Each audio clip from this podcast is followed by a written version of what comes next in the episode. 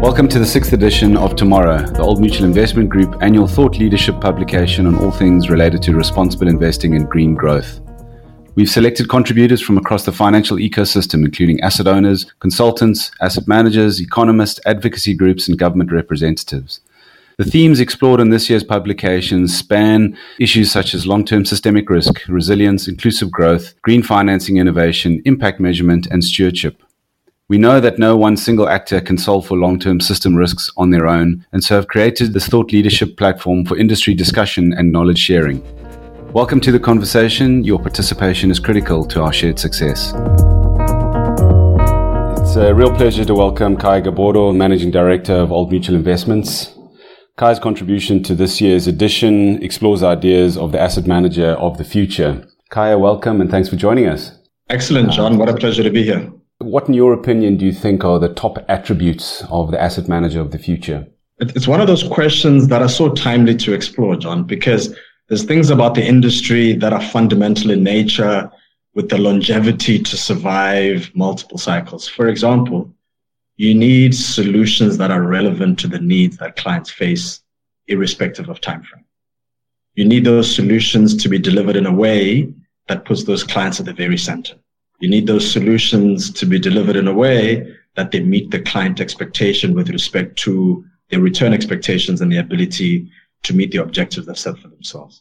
You need those solutions to be delivered by exceptional people, both with respect to you know, the actual return outcomes, but also the way we deliver them and, and engage with our clients. But then comes the recognition that we're stepping into a new world. And that's about recognizing that clients no longer just want to focus on the return outcomes. They want to know that the capital that they've given you to be responsible for has a positive and meaningful impact on the society that they live in and generally the world that they're growing up in and indeed that their kids will grow up in. And so this idea of responsible investment becomes central. No longer this ancillary idea that you put on top of what you do. It has to be the very heart and soul of what you do.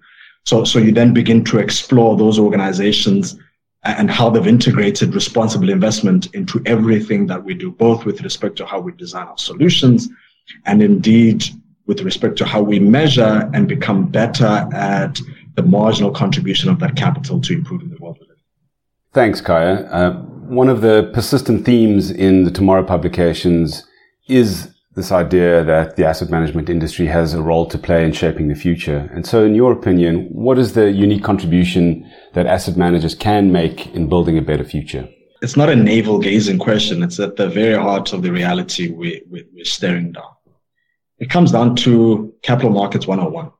Capital markets are there to be the central repository of those who are long capital and those who need capital, which means you've got to provide the IP as, as the custodian of capital in driving how capital is allocated. Responsibility number one is to recognize we have this role as the consolidator of capital.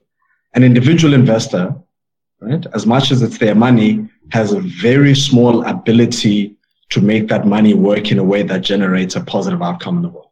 They can allocate that capital to fund managers that are that way inclined, which means our role then is to be at the cutting edge of that.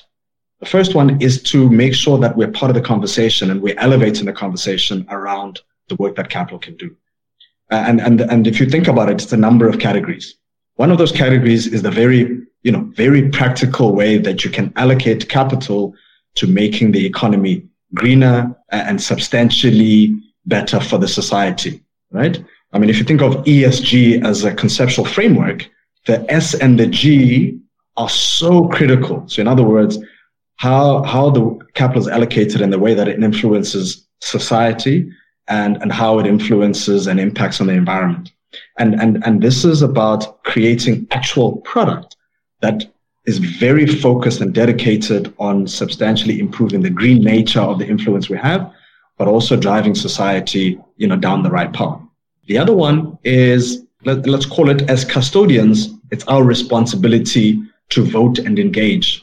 We have the mandate from our clients to engage with corporations, to engage with management teams around their own practices. So as an individual investor, you can't call the chief executive of and say, how are you thinking about your carbon emissions and the impact that they have on society?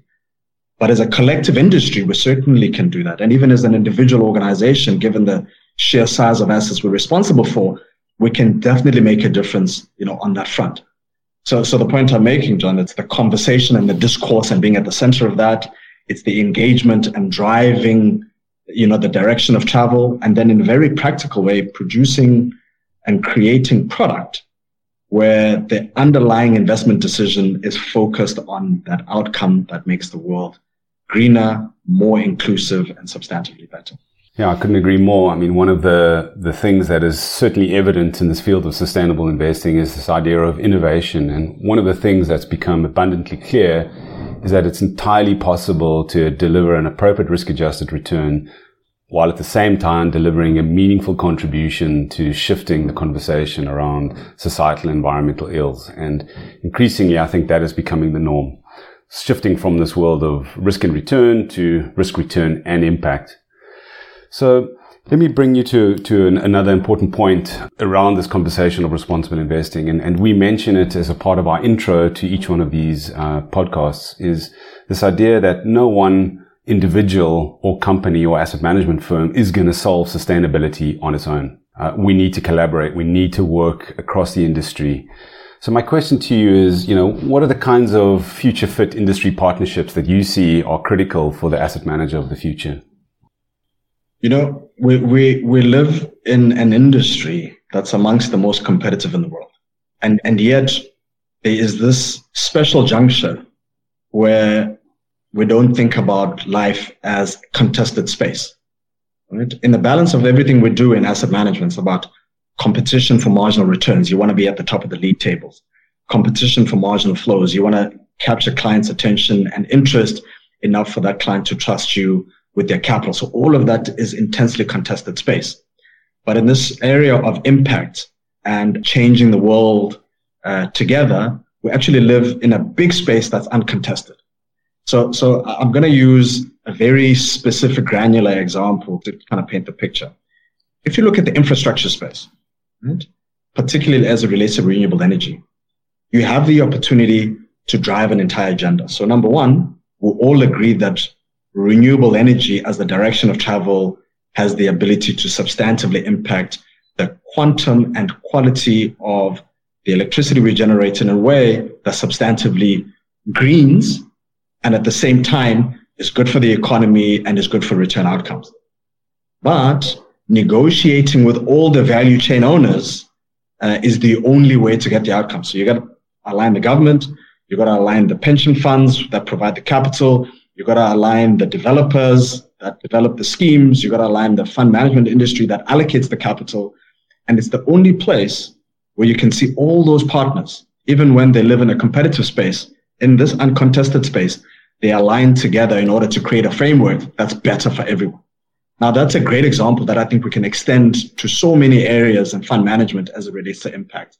And, and there's demonstrable evidence, you know, that's been at play for more than a decade. But in fact, it can be done. Right? So, so to me, it's not a cookie cutter. You know, if you list, if you live in the listed equity space, the model will be slightly different, but there are uncontested spaces where we can all agree that as industry partners, whether you're the client, whether you're the state, whether you're the regulator, whether you're competitors, you can collaborate in order to make the system better. Yeah, and that's particularly true in, in, in, my day job. I mean, one of the areas we spend a lot of time trying to co-opt our competitors is in the area of proxy voting and engagement. Um, we often uh, will reach out to our you know competitive peers to work on broad ecosystem issues that we know that if we collectively fix them, it's better for us both. And so this idea of co-opetition in that space is, is definitely a feature of the future asset management world. So Kai, thanks so much for sharing your thoughts. Maybe just to sort of end on a personal note, I mean, what are you personally looking forward to in the year ahead? You know, we live in a world where it's so easy to think of 2021 as an extension of 2020.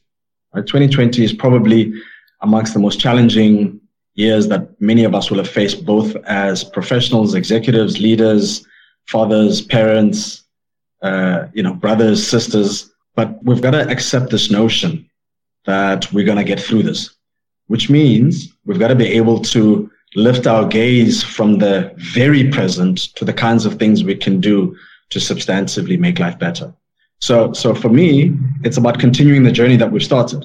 You know, acknowledging that we're the deployers of capital right at the forefront of deploying capital in a way that recognizes that the future matters. Uh, and so uh, for me, if I look at across our business, whether it's listed equities, fixed income, credits, infrastructure equity, being at the heart of innovating new solutions that clients can deploy capital to with confidence in the knowledge that we don't just worry about COVID and, and today, we're worried about how we'll put that capital to work in a way that makes a difference in three, five, and in a decade's time. Brilliant. Well, thanks so much, Kai. It's been a real pleasure chatting with you. Awesome. Thank you, John. It was a great conversation. You for listening to Old Mutual Investment Group's series of podcasts, which form part of our Tomorrow publication. In the context of this year's theme of building resilience, Khaya speaks to the fact that responsible investing has become central to the asset management industry. Clients no longer focus only on return outcomes but want to know that their capital is also having a positive and meaningful impact on the society they live in. However, to make the world greener, more inclusive, and substantially better requires collective action by asset managers, asset owners, and asset consultants. To read our latest Tomorrow publication and to listen to our other podcasts, go to oldmutualinvest.com and join with us as we collectively work towards addressing these long term issues.